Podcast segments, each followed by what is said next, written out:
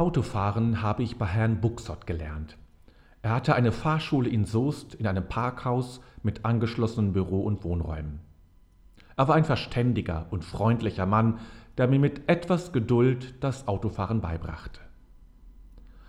Und wenn man gezeigt bekommt, wie man lenkt, bremst, kuppelt und schaltet und das alles zur gleichen Zeit und in der richtigen Reihenfolge, dann bleiben manche grundsätzlichen Lebensweisheiten nicht aus. Auch das Autofahren kann als Metapher für das Leben dienen und dafür muss man sich nicht einmal besonders anstrengen. Ich kann mich beispielsweise daran erinnern, als Herr Buxott mir erklärte, wie man sich als Autofahrer auf der Autobahn verhält. Er sagte mir, dass wir immer dorthin fahren, wohin wir gucken. Und wenn ich einen LKW überhole, dann soll ich nicht den LKW anschauen, sondern auf die Straße etwa 100 Meter vor mir, denn dort will ich ja hin. Wer will schon einen LKW küssen? Das habe ich mir gemerkt und das mache ich bis heute. Und später, während einer meiner Fortbildungen, musste ich wieder an Herrn Buxott denken und seine Lebensweisheit. Denn in dieser Fortbildung ging es um innere Bilder, die wir alle produzieren.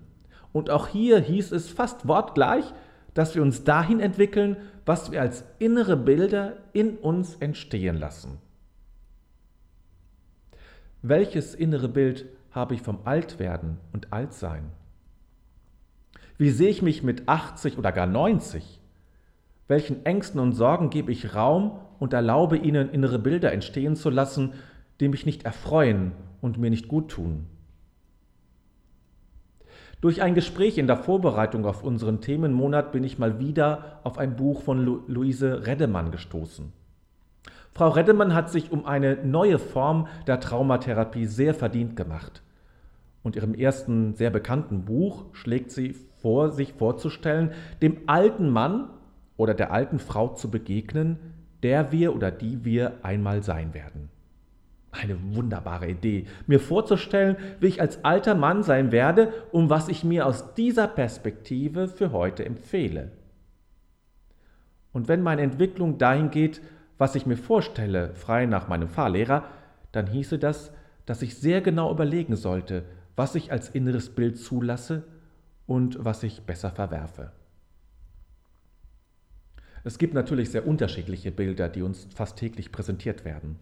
Die Apothekenrundschau zeigt mir meistens agile, grauhaarige Männer und Frauen, die dank der fürsorglichen Hilfe des Apothekers vor Ort auch im hohen Alter noch Berge besteigen und tanzen gehen. Und wenn ich meine Angst befrage, dann sehe ich einen alten Mann im Bett liegend, gelangweilt, unzufrieden, leidend, alleine und was mir sonst noch alles einfällt an schlimmen und angsteinflößenden Umständen. Wie werde ich sein? Wie will ich sein? Reicht es, sich das Alter einfach rosig auszumalen und schon wird alles gut? Natürlich nicht. Auch beim Autofahren und 100 Meter weiterblicken kann der LKW ja immerhin selber ausscheren oder einen Fehler machen. Und so ist es ja auch im Leben manchmal. Die Vorstellung, gesund bis zum letzten Atemzug zu leben, ist nett, wird aber Krankheit nicht gänzlich verhindern können. So einfach ist das mit der Gesundheit nun mal nicht. Gesundheit ist ein System und reagiert selten linear. Ich habe mir vorgenommen, natürlich auf meine Gesundheit zu achten und für viel Bewegung in meinem Leben zu sorgen. Vor allem aber will ich ein Bild in mir erzeugen, nicht davon, ob ich gesund oder krank sein werde, sondern davon, mit welcher Haltung ich alt sein möchte. In vielen Bereichen wird viel zu sehr auf das Verhalten geschaut und man versucht, Verhalten anderer Menschen oder bei sich selber zu ändern. Aber viel wichtiger ist es, Haltungen zu verändern, denn aus einer Haltung entspringt das Verhalten. Und das ist meine Liste, die ich dir jetzt vorstelle. Meine Liste an Haltungen, die mir wichtig sind. Egal ob krank oder gesund, bettlägerig oder bergsteigend. Nummer 1. Bewahre dir Themen und Ziele in deinem Leben, mögen sie auch noch so klein sein. Als ich über das Altwerden nachdachte und mir alte Menschen vor Augen führte, die ich im Laufe meines Lebens kennenlernen durfte, da wurde mir Folgendes bewusst. Die Menschen, die auch im hohen Alter noch agil waren, waren meist Menschen, die noch Ziele hatten und Themen, für die sie sich begeisterten. Das verhindert das Dahinvegetieren, wie ich es von einigen Mitbewohnern meiner Mutter im Altenheim miterlebt habe. Wenn ich Themen habe, für die ich mich interessiere, dann habe ich immer auch etwas, um darüber zu lesen und mehr zu erfahren. Nun, vielleicht werde ich mich noch intensiver der Oper widmen, die mich seit einigen Jahren begleitet, und mich noch intensiver mit den Werken Richard Wagners beschäftigen. Das wäre ein schönes Thema, dem ich, dem ich folgen kann, auch wenn ich nicht mehr zu laufen und zu gehen vermag. Eigne dir eine kontemplative Grundhaltung an. In unserer Klosterküche hing früher ein kleiner Cartoon, auf dem stand Besser meditieren als herumsitzen und gar nichts tun. Sollte ich in eine Lebenssituation kommen, wo ich viel alleine werde sitzen müssen, dann möchte ich in meiner kontemplativen Haltung so weit geschult sein, dies als Meditationszeit zu nutzen und nicht einfach zu verträumen und zu warten, bis es Abend wird. Dann ist es Zeit, wirklich zu einem kontemplativen Mann zu werden, der quasi an einem fortlaufenden Meditationskurs teilnimmt. So könnte ich diese Zeit und all das Warten auf Ärzte und Anwendungen, Essen und vielleicht darauf, dass das Leben endlich enden möge, nutzen. Lasst die anderen feiern und Fehler machen. Ich wünsche mir eine Haltung, die nicht besserwisserisch und nicht neunmal klug ist, sondern den anderen ihre Erfahrungen lässt. Ich hoffe, dass ich andere leben lassen kann, feiern, Zeit verschwenden und Fehler machen, um daraus zu lernen. Ich habe es auch getan und es war gut so. Ich möchte kein alter Mann sein, der zu allem seinen Senf dazu gibt, der es ohnehin besser weiß und der ungefragt Ratschläge gibt. Ich will meinen Humor bewahren. Früher häufiger als heute sagte man mir, man könne mich schon hören, bevor ich da bin, weil ich so herzhaft lache. Ich weiß jetzt nicht, ob das weniger geworden ist, dass man es mir nicht mehr so oft sagt, aber ich weiß auf alle Fälle, dass es noch genügend Anlässe gibt in meinem Leben, bei denen ich lache, auch wenn es vielleicht niemand mehr hört.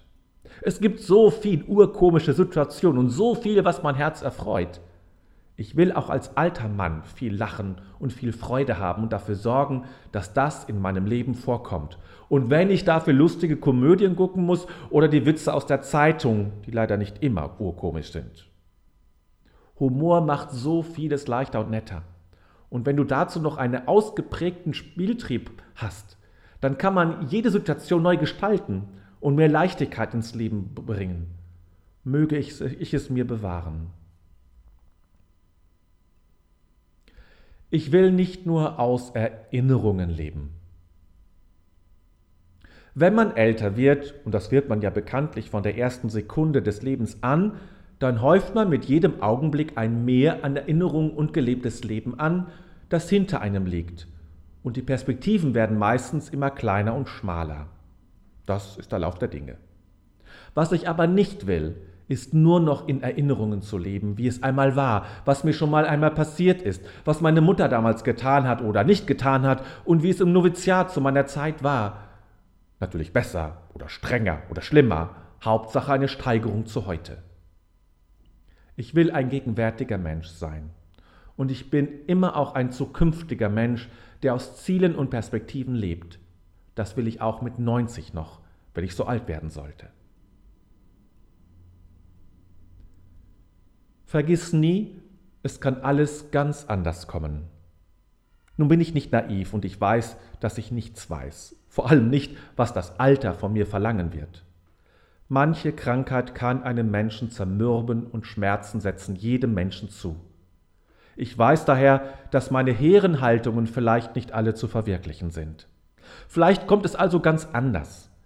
Dann möchte ich nicht hart mit mir ins Gericht gehen, sondern mir sagen, ja, so kann es passieren. Ich will mir dann auch Zeiten des Jammerns gönnen, nicht den ganzen Tag, aber ein oder zwei Stunden am Tag, dann aber richtig.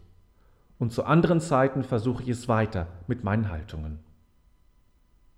Ja, und vielleicht wächst mit der Zeit ein neues inneres Bild in mir, ein Bild von meiner Zukunft, ein Bild, wie ich es schon häufiger von Menschen gehört und gelesen habe, die eine Nahtoderfahrung Erfahrung hatten dann sehe ich das Licht und ich kann ein wenig von der Liebe spüren und erahnen, von denen diese Menschen sprechen. Und dann weiß ich vielleicht, wohin ich fahren werde, egal was der LKW neben mir macht und das Leben von mir verlangt. Dann sehe ich es ganz deutlich vor mir, dass am Ende immer Licht steht und immer Liebe. Ein schönes Ziel, finde ich. Das war wieder mal unser Podcast. Wenn dir diese Sendung gefallen hat, dann wäre es ganz wunderbar, wenn du uns bei iTunes fünf Sterne geben würdest. Oder wenn du diesen Podcast teilst oder abonnierst oder bei Facebook likest und wir freuen uns auch über Kommentare. Wir danken dir und sagen bis bald.